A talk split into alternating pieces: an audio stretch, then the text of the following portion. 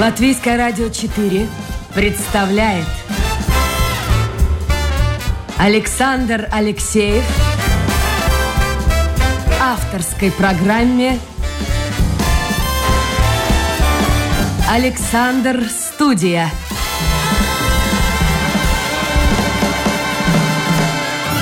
Здравствуйте, друзья! В эфире программа «Александр Студия». Как обычно, в это время с вами автор и ведущий Александр Алексеев. Сегодняшняя тема заинтересует наверняка людей старшего возраста, а также тех, кто помоложе, но у кого есть родственники в пенсионном или предпенсионном возрасте. То есть аудитория должна быть достаточно широкая. Поэтому сразу же могу сказать, если у вас в ходе эфира появятся вопросы, заходите в интернет, домашняя страничка Латвийское радио 4, и эти вопросы, если они, конечно, по теме, о которой сегодня мы будем говорить, естественно, они будут заданы моему гостю. Мы говорим сегодня о социальной сфере, о социальном обслуживании на дому, уходе за детьми, то есть об огромном вот таком блоке социальной помощи населению именно в городе Риге. У меня в гостях Мартиньш Моорс, начальник социального управления Рижской думы. Мартиньш, добрый день. Добрый день. У вас колоссальный опыт работы в этой сфере. Если не изменяет мне память, более 20 лет вы работаете, в городе Риге причем, в социальной сфере. Да, это так.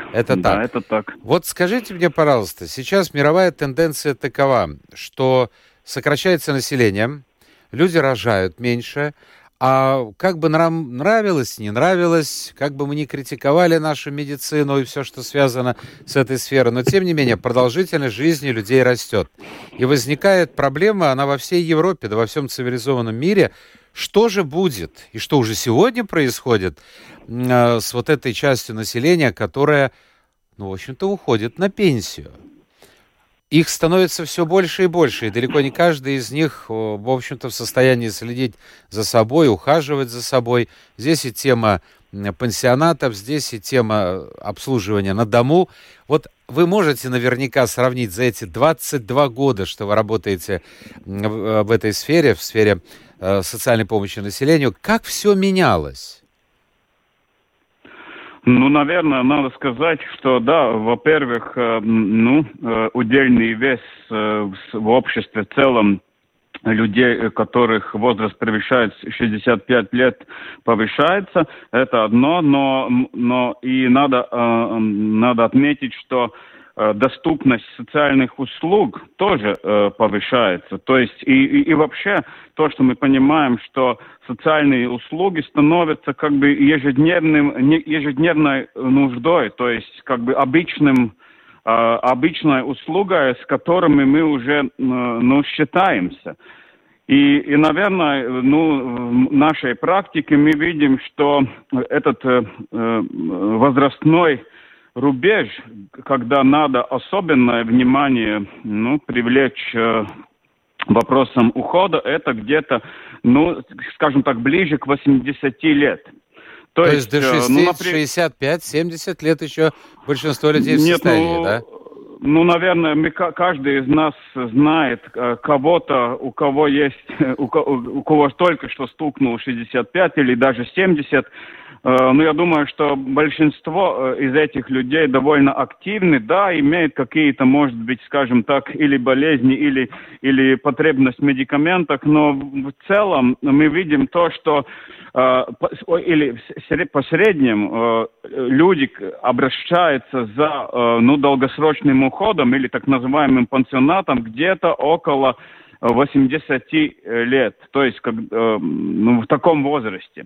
Перед этим они нуждаются, может быть, в домашнем уходе или помощи родственников, но вот это 80 лет – это где-то тот рубеж, когда мы видим, что поступает заявление на пансионат, но вы действительно правы, количество этих людей повышается. Я сразу не скажу статистику, но это, скажем так, общеизвестная тенденция, с которой надо считаться. И я сразу скажу свое мнение, что надо считаться не только таким, как я, то есть администратором социальных услуг или политиком, который принимает решение о развитии социальной политики, но каждому из нас, то есть в каждой семье, в принципе, мы и сейчас должны скажем так, думать о том, как мы сможем помочь своим престарелым родственникам, своим отцам и матерям, то есть как облегчить тот переходный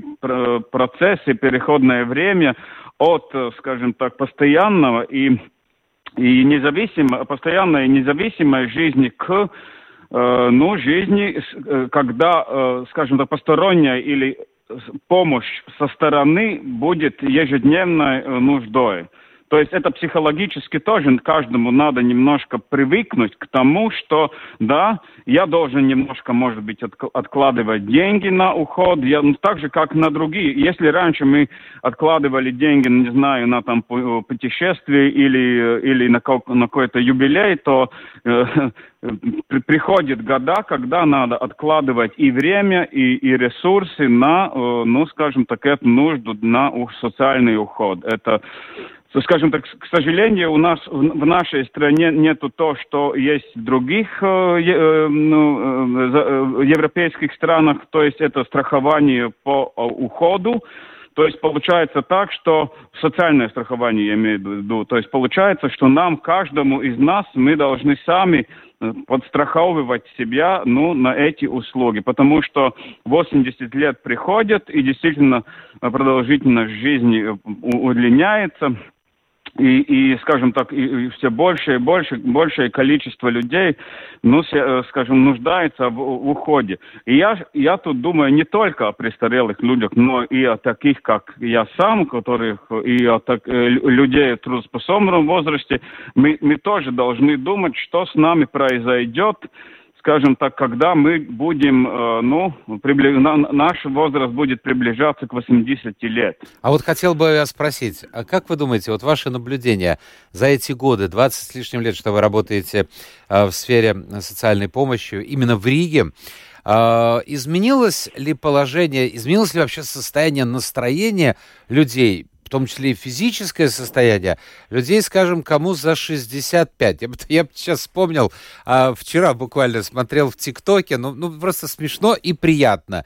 Бабуля, я думаю, что она не обидится, 75 лет. И она говорит, мне на 75 лет подарили место на кладбище.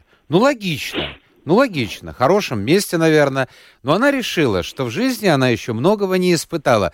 И вы знаете, что она сделала? Она попросила свою внучку привезти ей косметику, которой она фактически никогда не пользовалась.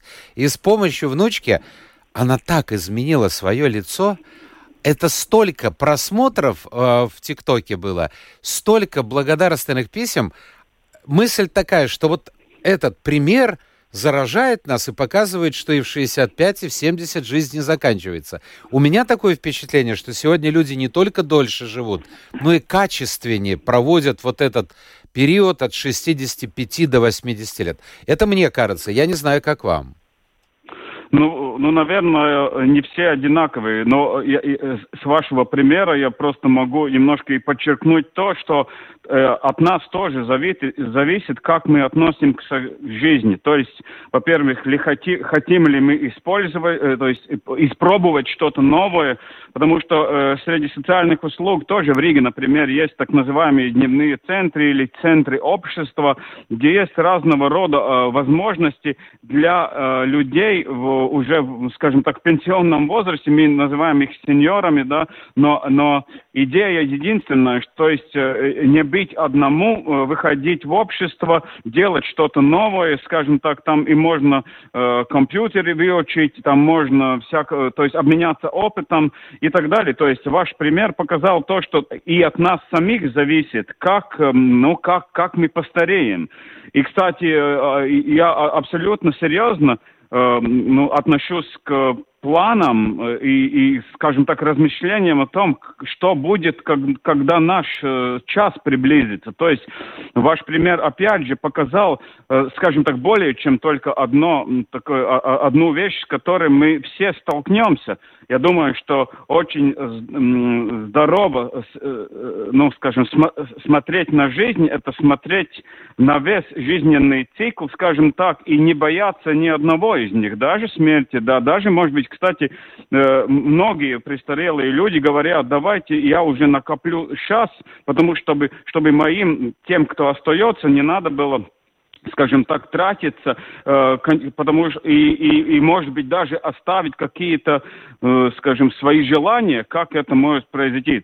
То есть, резюмируя, я хотел сказать, что и тогда, когда мы в трудоспособном возрасте, нам надо думать о том, как мы будем стареть, надо думать и сейчас на здоровом образе жизни, надо думать, чтобы откладывать на, скажем так, услуги ухода, потому что государство и самоуправление, конечно, будет помогать, но, как мы понимаем, нужды нашего государства очень большие, и это будет только частично. Частичная помощь, то есть... Просто людей этой категории становится все больше, людей трудоспособного возраста меньше, и получается, многие даже боятся, что лет через 20, скажем так, пенсии в нынешнем виде просто не будет существовать. Значит, человек должен, как на Западе, уже начиная, я не знаю, там, начиная с первых шагов на рабочем месте, откладывать. Абсолютно правильно. То есть так же, как мы планируем, скажем так, приход детей в семью, как мы планируем свою карьеру, как мы планируем свои развлечения, мы должны планировать и те вещи, которые в наши дни становятся, скажем так, пашсапротанс, да? Само собой разумеющимся, понятное дело. И особенно, скажем, вы говорите о пенсиях, но и сейчас статистика показывает, что одинокие пенсионеры страдают, то есть среди одиноких пенсионеров 74% под уровнем бедности. То есть мы можем сказать, что есть своего рода закономерность, что быть одиноким и старым – это довольно, скажем так, неправильное слово я выбираю, но невыгодно в разных планах. То есть мы и сейчас должны думать о том, если даже, скажем так, у нас нету детей или мало детей, тогда мы должны думать о том, чтобы не быть бедными, то есть как накапливать, как уже сейчас думать об этом. Да, абсолютно. Но это касается уже будущих поколений, тех, кто мыслит совершенно по-другому. А вот скажите, если говорить о вот этих дневных центрах, насколько они востребованы? Туда действительно приходят люди старшего возраста, сеньоры? Абсолютно, они становятся все более востребованными. Мы видим, скажем так, ладно, не очень большой приток новых клиентов. И самое главное, что, они не клиенты, скажем так, в смысле социальной помощи. Эти люди, жители той общины,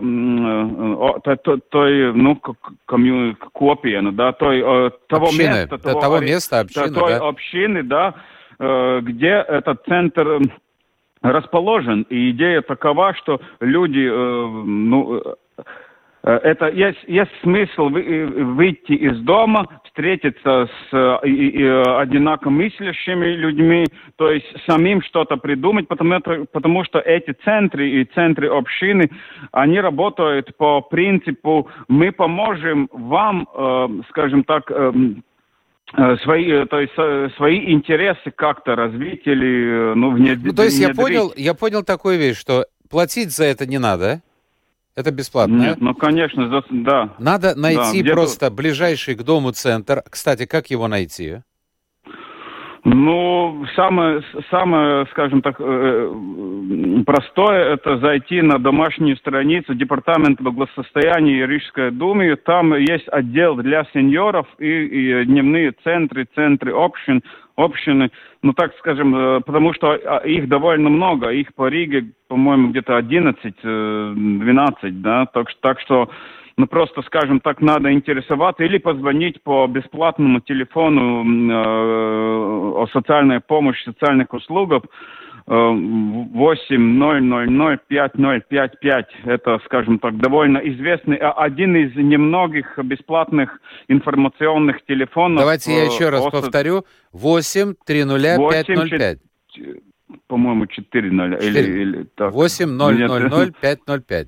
У меня так получается. Да. Так, 830-5055, информационный телефон, Департамент благосостояния, там можно узнать по своему адресу, где ближайший вот этот такой дневной центр. То есть, если мы говорим о сеньорах, потому что, конечно, сеньоры это одна из, то есть не единственная целевая группа этих дневных центров, но, как мы понимаем, сеньоры ну, в нашем обществе является более группа риска на социальную незащищенная, скажем так. Хорошо, то есть я понял, если человек одинок, и он действительно хочет... Вот сейчас приближаются праздники. Проблемы с ковидом, мы о них отдельно поговорим.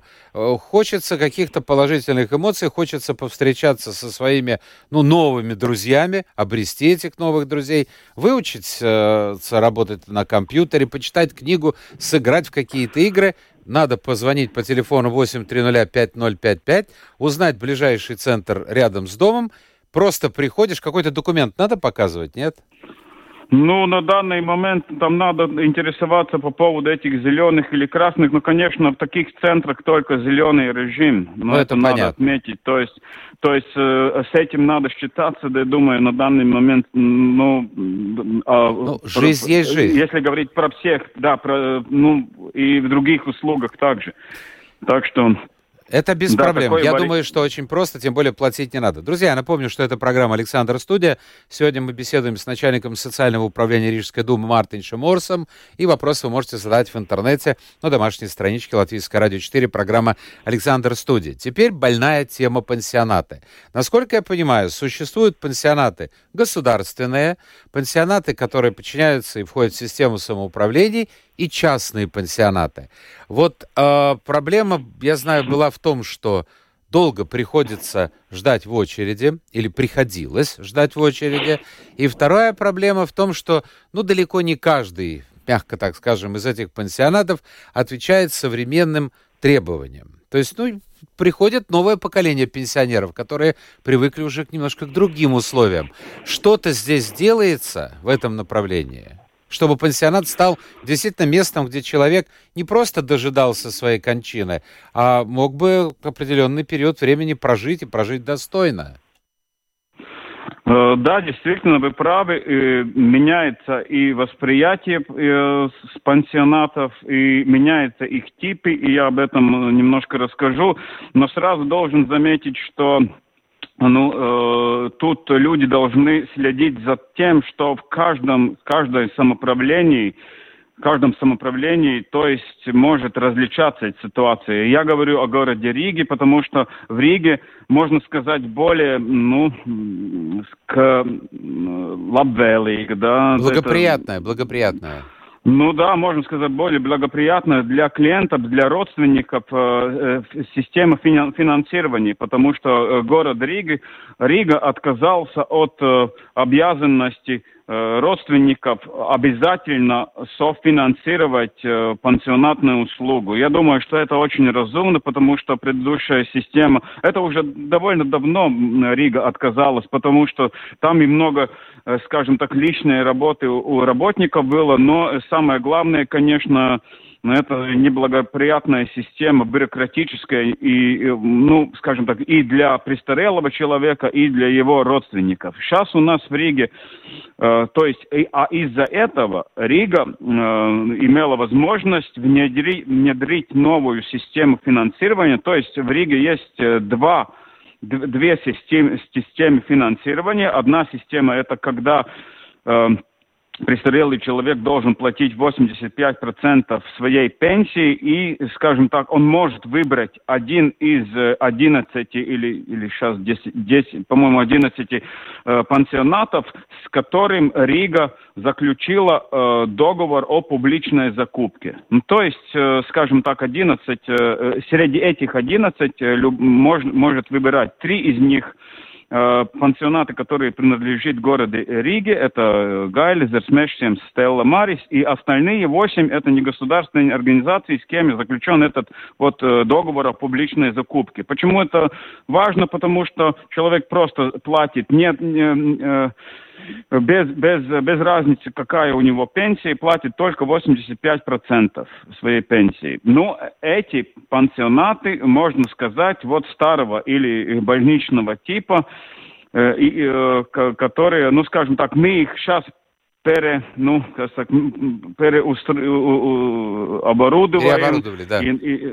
Да, не все, конечно, но стараемся каждый год улучшить обстоятельства. В каком плане? Чтобы в одной комнате не жили больше, чем два клиента, и чтобы, скажем так, общие помещения тоже были немножко вот более семейные. Но, конечно, не все еще, это все еще в процессе, но мы понимаем, что и пансионат должен быть, ну, скажем так, приближенный к обстоятельствам, которые, ну, имеются в семье, в квартире и так далее. Потому у нас новость уже где-то 5 лет.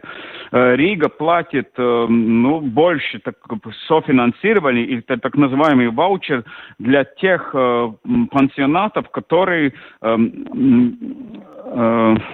относятся к требованиям семейного типа. То есть там маленькая группа, не больше, чем 16 человек, одна общая комната и так далее, и так далее. Ну, как мы можем себе представить, скажем так, обстоятельства в большой квартире или большом таком частном доме? И такие, кстати, у нас места уже, которых мы оплачиваем, почти 300.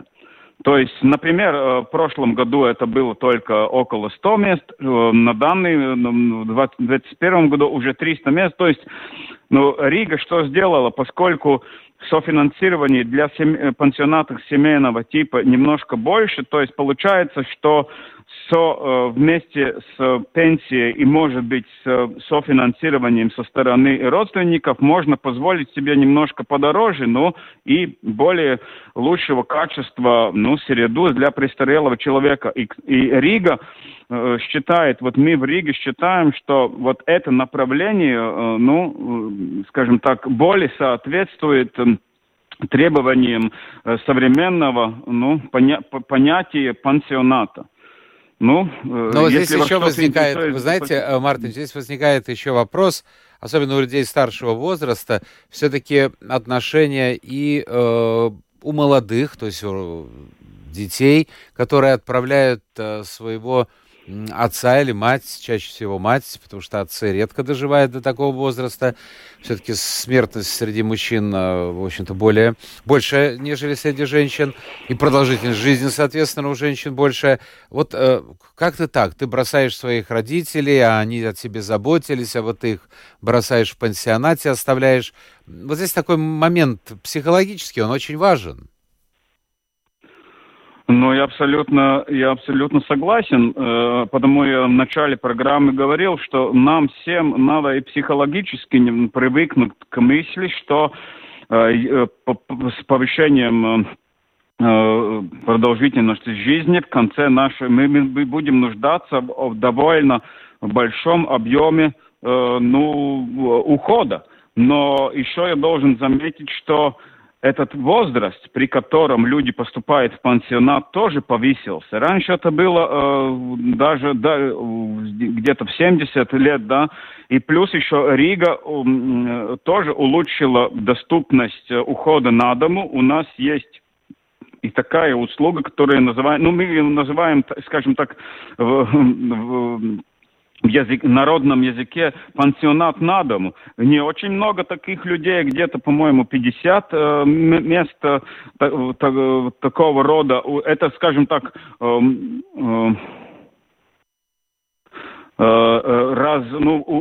расширенный уход на дому.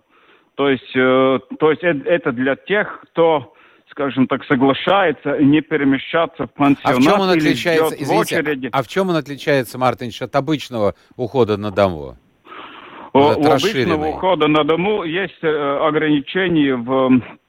То есть по закону сказано так, что услуга пансионата необходима для человека тогда, когда объем ухода превышает тот объем, который определен для ухода на дом. В Риге этот максимальный объем 35 часов в неделю.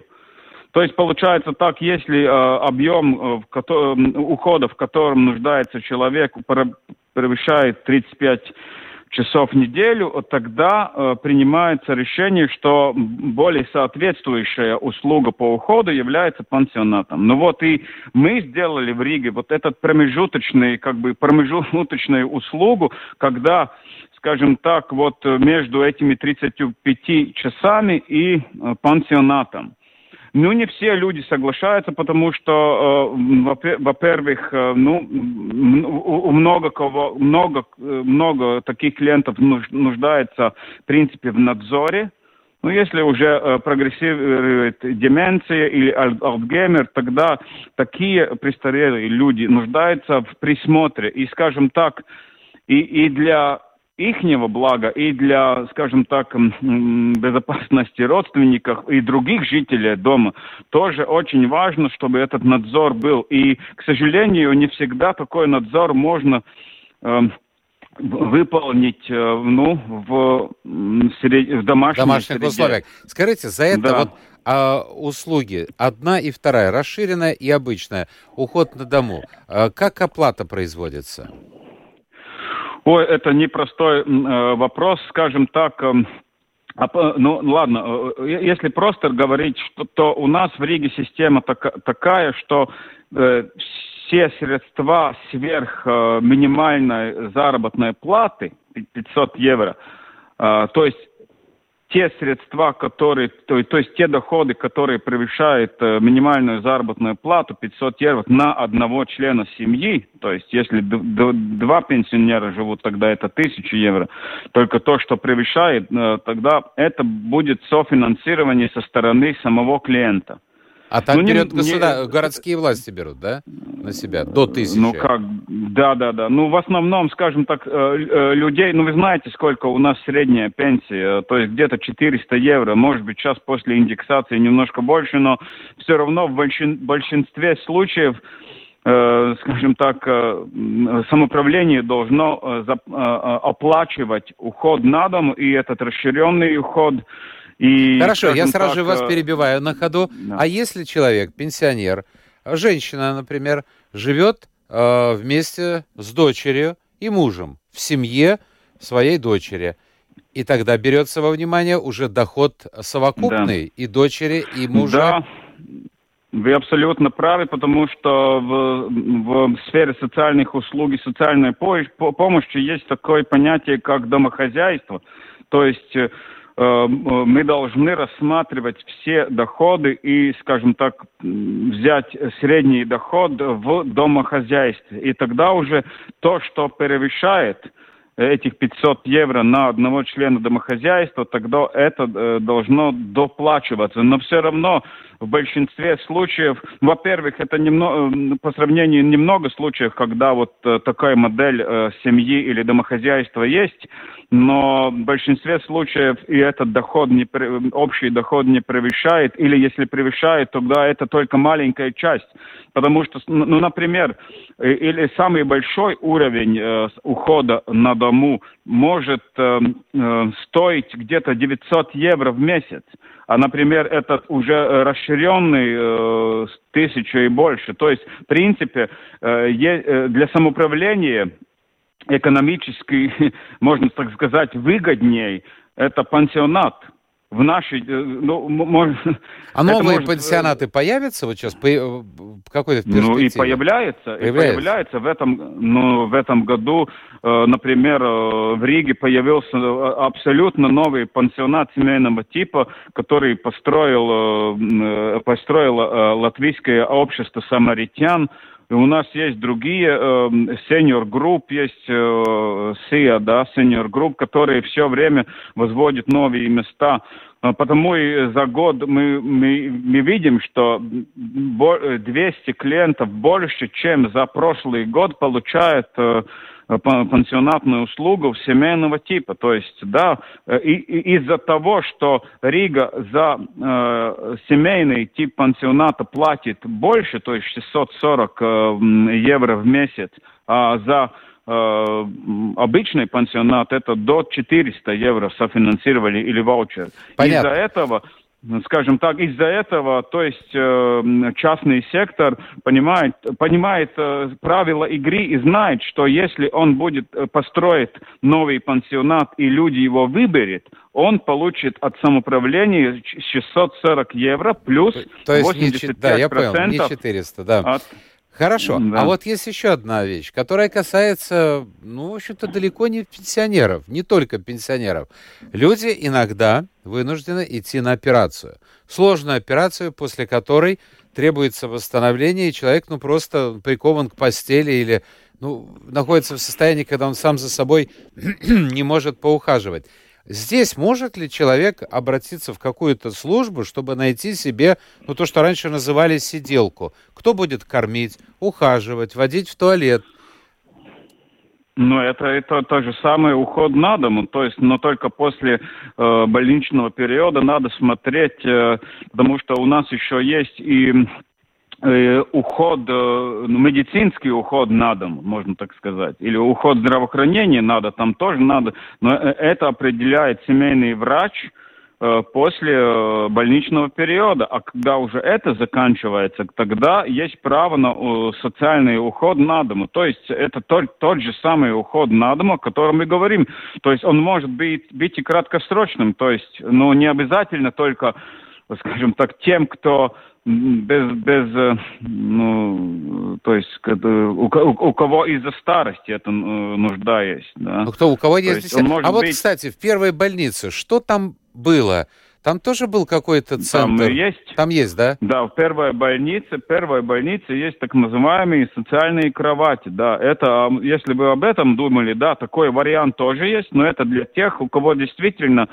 Но после больничного периода есть, скажем так, довольно большие нужды на уход и даже, скажем так, какое-то внимание медицинского персонала.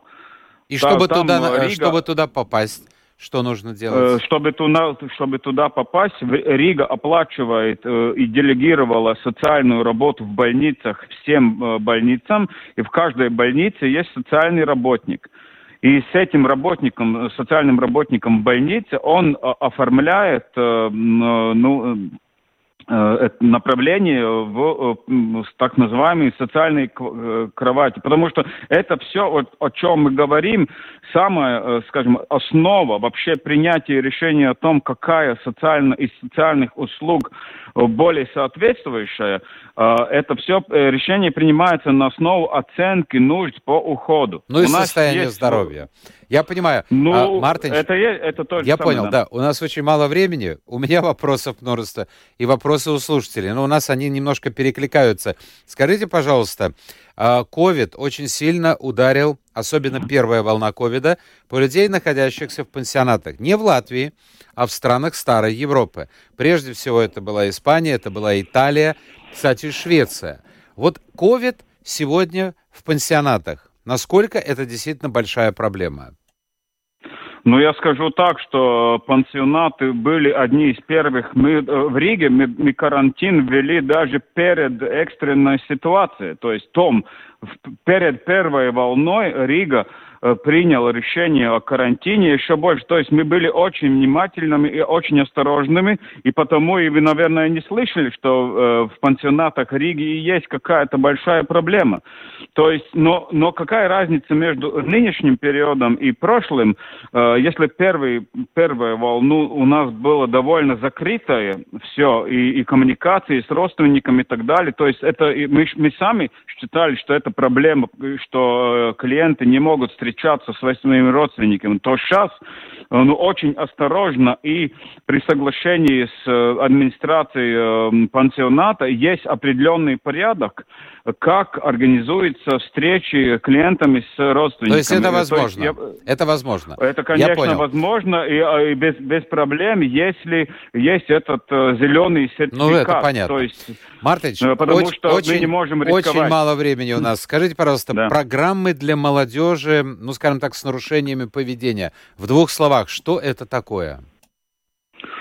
Ну, это, скажем, специально запланированные и специально, ну, как определенные активности для тех, у кого, скажем так, довольно много проблем в школе со своими сверстниками, в семье и так далее. То есть, идея такова, что для юношей создаются специальные условия, трудно так сказать, скажем так, интересные активности для того, чтобы они узнали лучше себя, узнали лучше вообще свой возрастной период, узнали лучше свои интересы и таланты, и чтобы, потому что все эти программы создаются только для одной цели, чтобы юноша поменял свой взгляд на жизнь, на себя,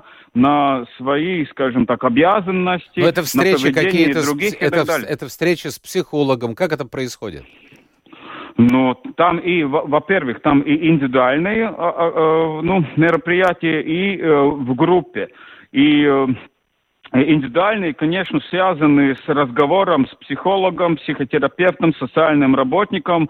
Но самое главное, почему разговор? Разговор потому, чтобы лучше узнать юношу, его интересы, его возможности. И юноша сам себя понял лучше. Мартиньш, а в группе уже как можно, скажем... Да. Я понял, извините, но время подгоняет. Давайте быстро пройдемся по вопросам слушателей. Вот интересный момент.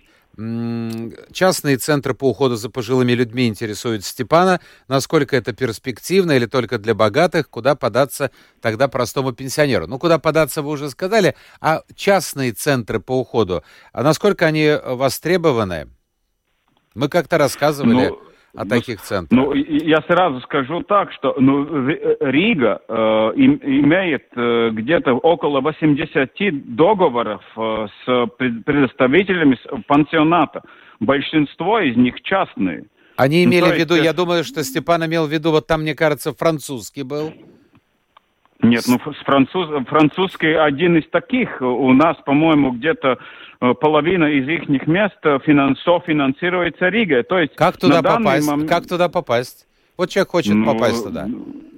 У нас порядок такой, что, во-первых, чтобы оценить нужды по уходу, надо обратиться в социальную службу. У нас одна система оценки нужд по уходу, то есть один инструмент оценки.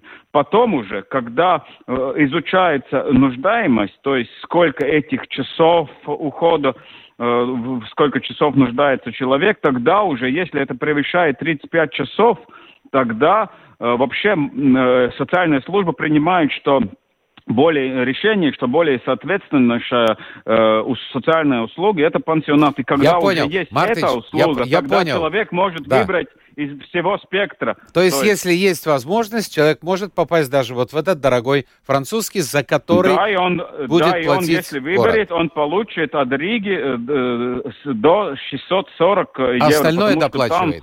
Понятно. Остальное сам или... сам, да. Скорее всего. Паулина пишет, как живут социальные работники, кто их защищает, ведь люди работают круглые сутки за мизерную зарплату. Действительно, это проблема, найти социального работника? Эта проблема становится все более окупной. Спасибо за такой вопрос. Действительно, мы временами думаем только о наших клиентах, а забываем, что надо и думать о тех, кто предоставляет этих услуг, да. Но, к сожалению, у нас довольно много вакансий. Например, в социальной службе города Риги это где-то 10% все время, то есть это в общей сложности где-то 40 работников все время не хватает, потому что... А сколько они получают, заработная плата в среднем? В среднем это, я скажу, не знаю, где-то 900 евро на бумаге. Так. Хорошо, в продолжение этой темы Ирина пишет. Она ухаживает за своей мамой. Маме скоро 90 лет. Сейчас у Ирины нет работы и до пенсии еще несколько лет.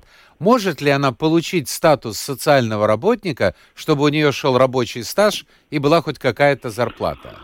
Да, вы затронули очень хороший вопрос, потому действительно, если только, скажем так, такие случаи бывают, когда родственники оформляются работником ухода в одной из договорных организаций, и тогда это как обычная работа, да. Это такое, то есть там надо интересоваться. У нас 6 предоставителей ухода дома на дому. Их тоже можно, и Красный Крест, и Самаритяне, и Святая Ань Полидзибна, что-то там, Май, Сапруп. Ну, то есть всех я все равно никто не запомнит, но... То есть можно обратиться, то есть дочь может обратиться в организацию, предоставляющую уход, о котором платит самоуправление, оформиться как работник и получить заработную плату. Да, может быть, если у нее интерес есть, она может и, скажем так, ухаживать за другими людьми, потому что это вот вы затронули вопрос о том, сколько зарабатывает и не хватает или хватает. Вот работников социального ухода на дому тоже не хватает все время. И это вообще отдельный вопрос. Мы не будем его касаться. Главное, Мартин... Довольно много и тех, да, которые, скажем так, ухаживают за одним или двумя клиентами. Такие тоже есть. Варианты такие есть. То есть то, что женщина спрашивала, это абсолютно возможно. Должен ли, Лариса спрашивает, соцработник иметь сертификат вакцинации? Ну, мне кажется, это естественно. У нас, по правилам Кабинета министров, все работники должны быть вакцинированы в сфере государственного управления. То есть те работники, которые работают в самоуправлении, все должны быть вакцинированы. Но и сейчас это тоже еще раз принялось решение о том, что работник ухода тоже должен быть вакцинирован и не может работать без. Последняя тема, очень больная, это тема отдельной передачи, но тем не менее пишет Фанни о том, что эвтаназия, какая статистика в странах, где эвтаназия практикуется, какой процент. Вот ваше отношение к эвтаназии? Но это очень сложный вопрос, и, скажем так, то есть он затрагивает и ценности в обществе и так далее. Но, во-первых, должна быть законодательство. Это, во-первых. Тут не имеет значения, что я думаю или не я думаю, то есть должна быть юридическая основа этому решению. Если и о принятии юридического основания и нормативных актов всегда включает в себе дискуссию, где разного рода аргументы должны, выкладываться, и это я не скажу, я даже не знаю сам, я за или против, потому что это должна быть дискуссия, это тут не так просто ответить. Но, конечно, я думаю, что общество, в котором мы живем, довольно индивидуализировано и либерально. И, скажем так, наверное, более аргументов было бы, если была утверждена конкретная процедура за это, чем против. Я так думаю. Но я могу добавить от себя, пока вот я слушал ваш рассказ, я посмотрел информацию. В том или ином виде эвтаназия разрешена в Бельгии, в Швейцарии, Голландии, Люксембурге, Португалии, в некоторых штатах Соединенных Штатов Америки. Но самое популярное место, куда приезжают иностранцы, кстати, для того, чтобы вот пойти по этому пути эвтаназии, это Швейцария. Стоит это около 4000, плюс-минус, около 4000 евро. И вот интересные цифры, раз уж Фания просила, возраст пациентов, если так можно назвать, варьируется от 23 до 97 лет, причем вот этой специфической услугой в Швейцарии чаще пользуются женщины, около 60%. Это статистика. Мартиньш, огромное спасибо. Я думаю, есть повод вернуться к этому разговору через какое-то время, потому что тема действительно актуальна и становится, главное, актуальной с каждым годом. Общество стареет, и эта тема действительно скоро будет темой номер 1. У нас сегодня в программе принимал участие начальник социального управления Рижской думы Мартиньш Моорс. Я еще даже не сказал, что Мартиньш является заместителем председателя Латвийского общества социальных работников, то есть один из самых крупных профессионалов в этой сфере не только в Риге, но и в стране. Мартиньш, вам успехов в вашей работе, а вам всем, друзья, хорошего настроения.